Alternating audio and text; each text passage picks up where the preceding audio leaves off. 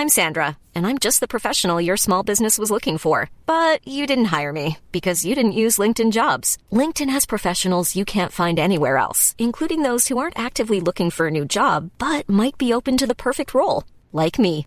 In a given month, over 70% of LinkedIn users don't visit other leading job sites. So if you're not looking on LinkedIn, you'll miss out on great candidates like Sandra. Start hiring professionals like a professional. Post your free job on linkedin.com/people today. Halo teman-teman. Ganteng-ganteng Manchester United Podcast. Balik lagi bareng gue Alvin. Gue sebenarnya males banget ya buat bahas episode ini Karena seperti yang kita tahu MU kembali gagal ke tren kemenangan di hari Sabtu malam Minggu pagi ya Jam setengah satu di mana MU harus mengakui keunggulan dari Nottingham Forest 2-1 Kekalahan yang menurut gua ini di penghujung tahun 2023 yang kita harapkan menjadi kemenangan penutup ya. Tapi ternyata 2023 ini ditutup dengan sebuah kekalahan yang kita gemes banget gitu sama nggak cuma skornya tapi sama permainan dan juga para pemain dan juga mungkin dengan beberapa keputusan Ten Hag yang cukup kontroversial. Dan gua mau coba bahas pertama dari line up dulu. Dan kalau kita ngomongin line up, ternyata nggak banyak berubah dari pertandingan sebelumnya di lawan Villa. Masih sama dengan Onana, Wan Bisaka Dalot di sisi back sayap, kemudian Varane dan Evans, gelandangnya juga Mainu dan Eriksen, Bruno Fernandes. Nah, cuma depannya ternyata nggak ada yang namanya Rasmus Højlund. Adanya Rashford menjadi penyerang, kanan Anthony dan kirinya Garnacho. Dan ternyata Rasmus Højlund ini sakit ya. Gue nggak tahu dia sakit apa, tapi beberapa minggu terakhir memang lagi banyak banget yang sakit.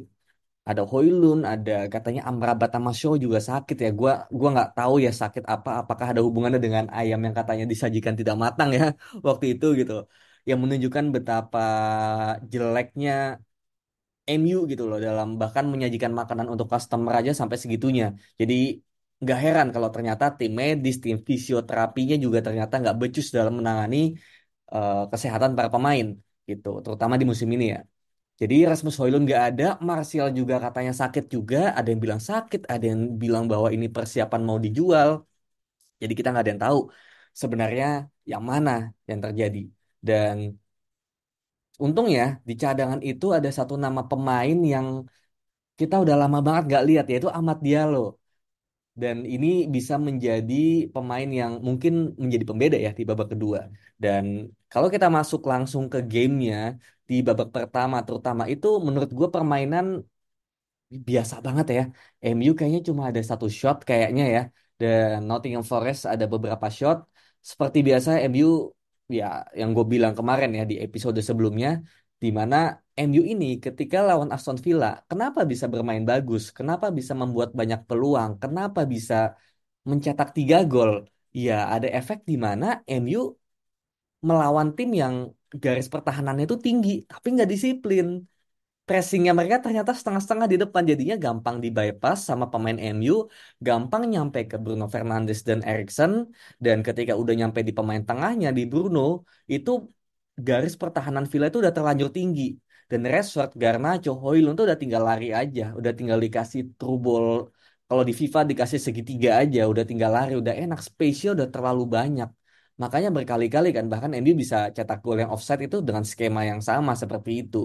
Dan gue juga udah bilang kemarin kan, nanti lawan Nottingham nih, ini lebih mirip ke West Ham, di mana mereka mainnya lebih rapat, lebih low block, dan lebih sulit untuk dibongkar. Dan terbukti, omongan gue bener lagi. MU sangat sulit buat bikin peluang, bahkan buat sirkulasi bola aja di tengah tuh Bruno Fernandes dan Garnacho salah satu pemain yang kehilangan bola paling banyak di pertandingan kemarin. Jadi emang kita nggak bisa pegang bola. Semuanya nggak ada yang bisa pegang bola kecuali Kobe Mainu mungkin. Nah, ketika masuk babak kedua, ternyata kita dikagetkan dengan ditariknya Kobe Mainu dan diganti oleh Scott McTominay gitu, pemain yang kita mungkin lagi benci-bencinya ya supaya pemain ini nggak dimainkan tapi ternyata menggantikan seorang pemain yang lagi kita puja-puja yaitu Kobi Mainu. Dan sebenarnya ini juga perdebatan ya. Ada yang bilang keputusan aneh dari Ten Hag dan banyak yang maki-maki juga ya kenapa McTominay dimasukkan gitu. menggantikan pemain terbaik kita. Cuma satu sisi, kalau kita lihat press conference-nya Ten Hag, gue juga mengerti di mana Mainu ini sebenarnya pertandingan kemarin, terutama di babak satu, dia tuh mainnya nggak bagus. Harus dikatakan, harus jujur, Kobi Mainu mainnya nggak bagus. Tidak seperti biasanya. Dan ini wajar banget, 18 tahun, masih muda, dan udah diberi beban setinggi itu, bermain back to back terus dari West Ham, Aston Villa, Nottingham Forest, itu pertandingan berat semua. Jadi ada momen di mana mungkin dia burn out dan belum sanggup lah untuk memanage itu semua secara fisik dan juga secara mental. Jadinya dia belum belum mampu lah untuk handle itu semua. Jadinya mainnya nggak bagus. Di situ Ten Hag ngelihat, wah ini pemain ini mungkin ya bisa dibilang sejelek-jeleknya Mainu masih lebih bagus daripada sebagus-bagusnya McTominay. Ya kan, secara di atas kertas mungkin seperti itu. Tapi untuk masalah jangka panjang, long term, ini Mainu ini harus diprotek. Mainu ini harus dilindungi. Sisi mentalnya, fisiknya juga. Dia juga baru banget sembuh ya dari cedera. Jadi jangan sampai ketika mungkin dia udah mulai stres, udah mulai nggak bisa menghandle semuanya, kemudian kena tackle, salah jatuh, cedera lagi, salah siapa coba kalau udah kayak gitu. Jadi gue bisa memahami kenapa Ten Hag akhirnya menarik keluar Kobi Mainu. Yang salah adalah ya kenapa kita nggak punya pemain sekaliber Kobi Mainu yang lebih lebih matang gitu loh. Jadinya Kobi Mainu ini proses untuk transisi dari tim muda ke tim senior itu lebih smooth. Bermain sebagai pemain-pemain pengganti, sesekali bermain menggantikan atau rotasi dengan pemain utama ini. Saya pemain utamanya nggak ada. Casemiro cedera, Amrabat cedera, McTominay juga benar-benar profil yang berbeda dari Mainu dan lain-lainnya juga. Dan di luar itu semua, Amrabat, Casemiro, Scott McTominay ini adalah tipe yang berbeda dengan Kobe Mainu. Kobe Mainu ini adalah tipe DM seperti Frankie De Jong, seperti uh, Sergio Busquets gitu, di mana dia bisa menjadi pemain yang membagi bola, bisa menjadi orkestra di lini tengah, bisa mengatur tempo juga, sedangkan Casemiro nggak bisa. Amrabat mungkin bisa tapi terlalu lambat. McTominay jelas bukan pemain seperti itu. Jadi memang ini adalah kesalahan dari manajemen juga yang nggak bisa nge-provide MU untuk memiliki pemain seperti Mainu dan akhirnya ketika kita melihat Mainu bisa melakukan itu, kita maunya Mainu terusnya main. Sedangkan pemain 18 tahun itu harusnya nggak seperti itu load bermainnya gitu loh. Game time-nya terlalu banyak, bebannya terlalu banyak. Jadi sangat wajar Tenah akhirnya menarik keluar si Kobe Mainu ini karena pertandingan masih panjang, musim masih setengah jalan. Ini bahaya nih kalau pemain ini cedera lagi atau tiba-tiba mentalnya kena, kan bahaya. Jadi harus diprotek. Jadi gue sangat paham gitu, meskipun di atas kertas Mainu paling bagus dibandingkan McTominay sekalipun, tapi ini pemain harus diprotek. Jadi gue bisa memahami kenapa Mainu ditarik keluar. Itu satu. Kemudian masuk ke babak kedua, mulai permainan nggak membaik juga menurut gue gitu. Jadi masih kesulitan, masih nggak tahu harus ngapain, mutar-mutar, mutar-mutar. Sampai akhirnya ada serangan dari kanan, cutback ya kalau nggak salah. Oh iya, sebelum itu Anthony ya. Anthony juga ditarik keluar, diganti sama Amat Diallo dan Anthony udah megangin hamstring, hamstring kanan atau kiri dan itu udah ya terlepas dari Anthony mainnya juga jelek juga ya gitu. Tapi ya masa kita mau kehilangan semua pemain gitu nggak ada yang main sampai akhirnya diganti oleh Ahmad Diallo pemain yang kapan terakhir kali main ya di Liga Inggris mungkin belum pernah kali ya kayaknya. Jadi terakhir main itu di preseason dan sebelumnya lagi uh, dia dipinjemin kalau nggak salah ya di Sunderland. Gitu. Jadi Ahmad Diallo bermain dan surprisingly nggak surprise ya mungkin kita udah tahu gitu bahwa Ahmad Diallo ternyata mainnya bagus. Dia punya football IQ yang tinggi cuma mem memang mungkin physicality-nya ya badannya kecil cuma ya menurut gue tuh nggak jadi masalah ya. As long as lu bisa mengakali itu dengan positioning dan juga um, composure yang baik ya itu harusnya nggak terlalu jadi masalah kita bisa lihat David Silva, Juan Mata bisa survive kok di Liga Inggris jadi Amat Diallo ini beda sama Anthony ya Anthony ini sering banget dia itu um, holding width di ujung sayap kanan. Dia benar-benar di ujung banget gitu, nahan bola. Mungkin terlalu lama juga.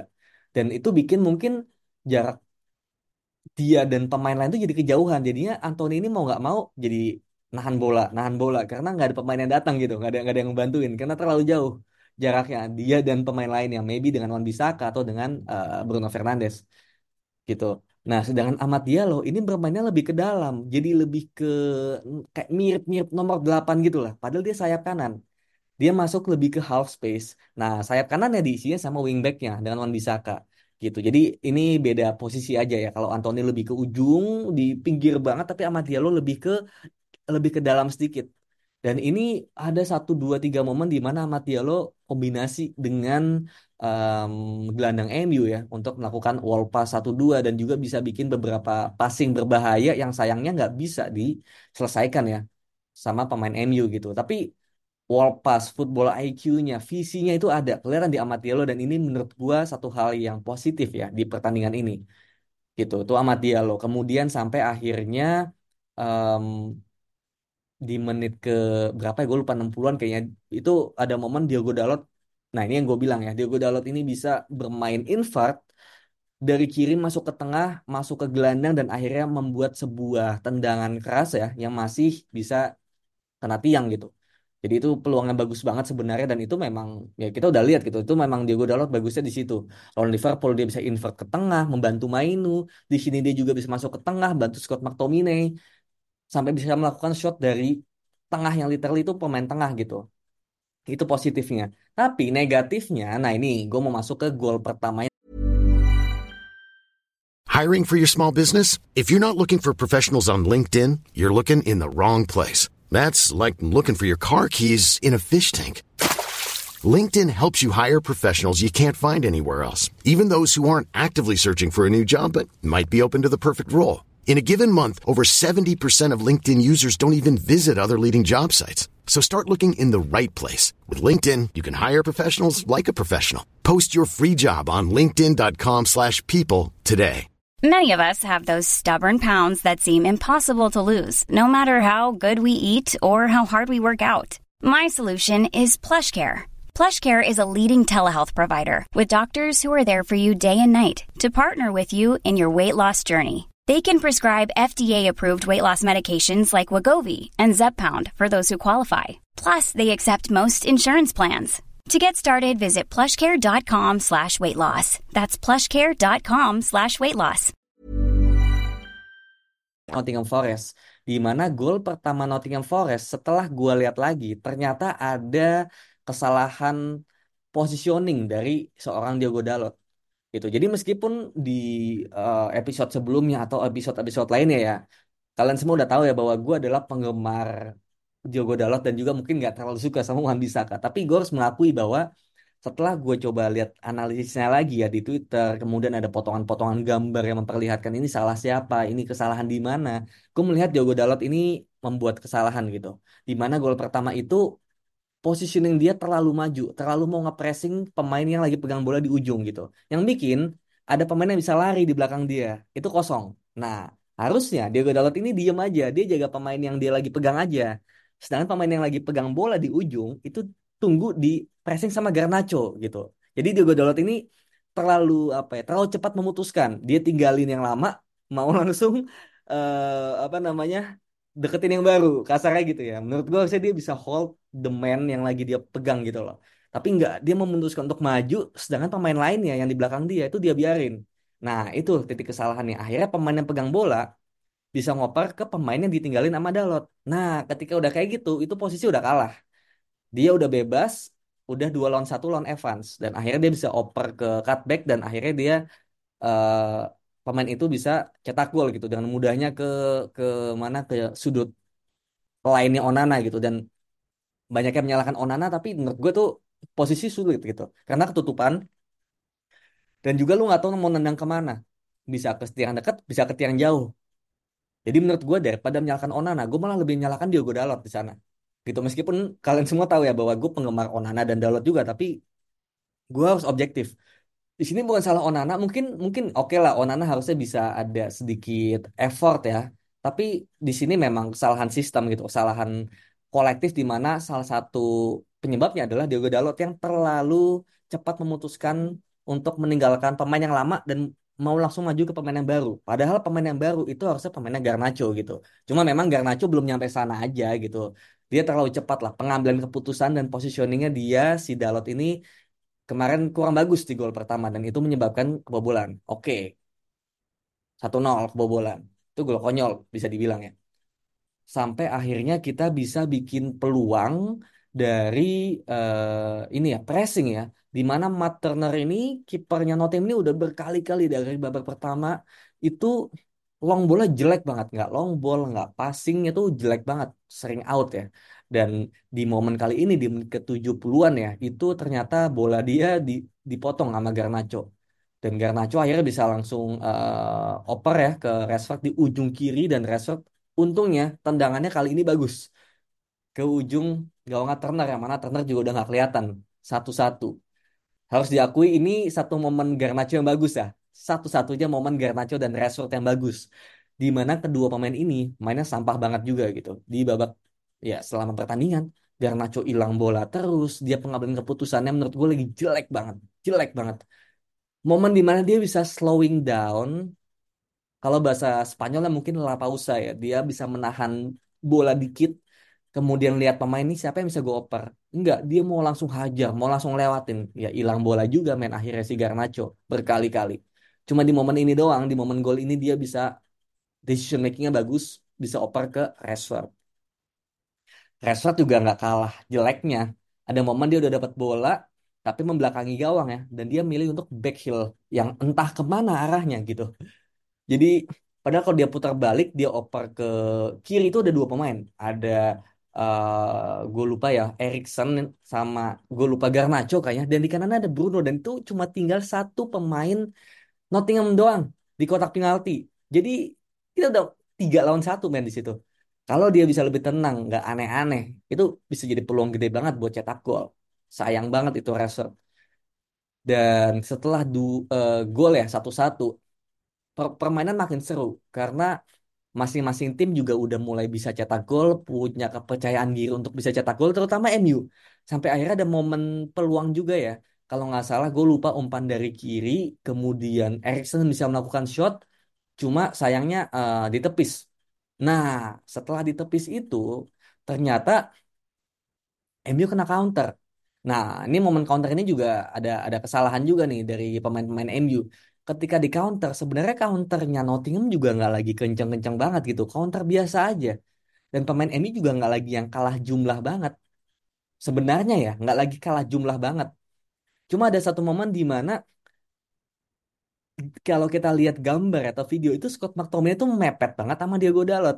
Dan dia tidak melihat ada si Gibbs White di bawah kosong.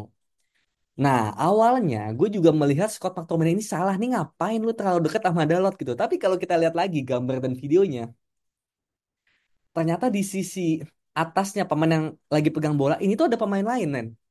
Jadi bisa dibayangkan kalau Scott McTominay ninggalin Dalot sendirian, nutup Morgan Gibbs White, itu Dalot bisa dua lawan satu karena ternyata ada pemain lainnya yang, yang mungkin gak kelihatan frame ya itu ada. Dan itu bisa dua lawan satu dan ujungnya nanti bisa crossing atau cutback juga. Jadi Scott McTominay karena melihat Dalot ada posisi ada kemungkinan di double team ya di dua lawan satu, maka Scott McTominay nemenin Dalot di situ. Jadi dua lawan dua kan. Nah, cuma memang Gibbs White ini jadi kosong. Nah, akhirnya karena pemain yang Nottingham satunya ini nggak lari, makanya kita ngelihatnya, oh ini Scott McTominay ngapain? Dia nemenin Dalot padahal satu lawan dua gitu. Padahal nggak main. Itu di atas siap pemainnya lagi pegang bola. Itu ada pemain lain yang siap untuk terima passing. Gitu. Jadi setelah awalnya gue juga menyalahkan Scott McTominay, tapi sekarang gue paham, oh McTominay sebenarnya nggak salah-salah banget. Nah ini teman-teman kalau mau lihat videonya nanti bisa gue ini aja kali ya gue retweet aja nanti ya ada sebuah thread yang yang membahas kesalahan dari gol pertama dan gol keduanya Nottingham Forest nanti bisa gue retweet kalian bisa uh, lihat sendiri lah potongan-potongan gambarnya dan omongan yang gue maksud itu yang mana. Gitu. Jadi akhirnya Gibbs White ini dioper. Nah jadi kosong banget kan gitu. Sekilas memang salah McTominay cuma nggak menurut gue McTominay itu udah udah bener keputusannya buat temenin Dalot. Karena mungkin dia tahu Dalot ini kalau di dua lawan satu pasti kalah gitu. Ya siapa yang nggak kalah dua lawan satu kan? Siapa pun bisa kalah di sana. Nah ketika Gibbs White dapat bola itu ada momen Evans harusnya dia bisa nutup nggak pasif. Nah ini ini 50-50 sih sebenarnya apakah kita nyalain Evans atau enggak tapi kayak harusnya dia step up aja maju buat nutup seenggaknya. Karena Varane udah megang si Chris Wood dan juga Wan Bisaka udah megang Hudson Odoi di kanan gitu. Jadi udah satu lawan satu. Jadi harusnya di sini Evans itu maju buat nutup si Gibbs White daripada dia cuma diem jaga zona gitu loh. Evans sebenarnya nggak salah jaga zona di sana, tapi karena udah ngelihat kita kena counter dan juga ngelihat kita juga udah pemainnya menipis, dia harusnya langsung main to main, dia langsung tutup aja Morgan Gibbs White-nya gitu.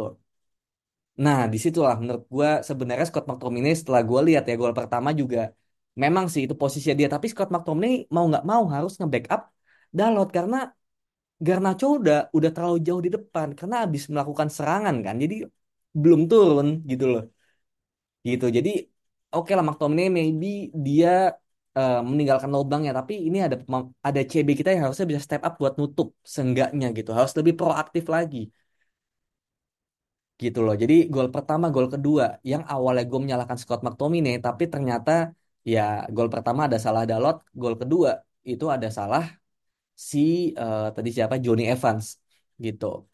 Gol pertama gue lupa ya. Mungkin Scott McTominay juga harusnya ada di sana tapi yang lagi gue soroti adalah kesalahan pertama ada di Diego Dalot. Kedua maybe Scott McTominay juga ya gitu yang dia harusnya ada di sana. Tapi gol kedua itu gue lebih melihat ke Johnny Evansnya yang dia bisa lebih baik lah posisinya dan juga aksinya untuk lebih proaktif. Itu sih menurut gue dan setelah itu kita udah nggak banyak bikin peluang, muter-muter. Um, pergantiannya juga ya siapa ya Reguilon masuk ya gitu untuk menambah serangan tapi gitu-gitu aja ada peluang juga amat oper ke Erikson kalau nggak salah tapi bolanya melenceng dan ya udah kalah men gitu jadi ini juga match kekalahan yang udah diprediksi sama Gary Neville di mana MU ini sangat frustrating di mana kita bisa kalah lawan West Ham, abis itu menang lawan Villa dan nanti bisa kalah lagi lawan Nottingham gitu. Jadi kayak nggak ada konsistensinya gitu. Jadi menurut gue ini kekalahan yang sangat-sangat harus menjadi evaluasi dan banyak yang menyalahkan Scott McTominay tapi menurut gue ya terlepas dari dia offers nothing ya dia nggak punya visi kayak kayak Kobe Mainu tapi ya nggak ada pilihan lain men gitu. Maybe ada Daniel Gore mungkin bisa dicoba tapi mungkin terlalu riskan ya. Mungkin belum terlalu siap gue nggak tahu. Tapi yang pasti memasukkan Scott McTominay itu udah pilihan yang baik menurut gue dan ketika Ten Hag bilang bahwa dia tidak menyesal gue pun setuju gitu kayak lu nggak punya pilihan lain pelatih ini udah udah udah dengan tangan terikat lah bisa dibilang gitu. Cuma memang ada strategi-strategi di mana harusnya gue merasa bisa diperbaiki lah um, kombinasi di sepertiga akhir lapangan, kemudian decision making pemain itu harus ditingkatkan lagi gitu. Jadi next matchnya kita bakal masih lama ya. Kita uh, harusnya minggu depan, tapi uh, kita dapat jadwalnya FA Cup away ke Wigan Athletic itu di hari Selasanya gitu. Jadi masih lama banget dan kemungkinan Amrabat dan juga Onana ini udah ke AFCON ya, ke Afrika Cup. Jadi kemungkinan yang bermain nanti ada Altai Bayindir dan juga Amrabat ya, maybe berarti Kobi Mainu ya stay di sana. Jadi menarik untuk melihat debutnya Altai Bayindir. Itu aja dari gua untuk bahas kekalahan dari Nottingham Forest. Habis ini nanti kita bahas tentang bursa transfer yang bakal lebih seru lagi. Itu aja dari gua. Thank you. Mom deserves the best, and there's no better place to shop for Mother's Day than Whole Foods Market. They're your destination for unbeatable savings, from premium gifts to show-stopping flowers and irresistible desserts. Start by saving 33% with Prime on all body care and candles. Then get a 15-stem bunch of tulips for just $9.99 each with Prime. Round out Mom's menu with festive rosé, irresistible berry chantilly cake, and more special treats. Come celebrate Mother's Day at Whole Foods Market.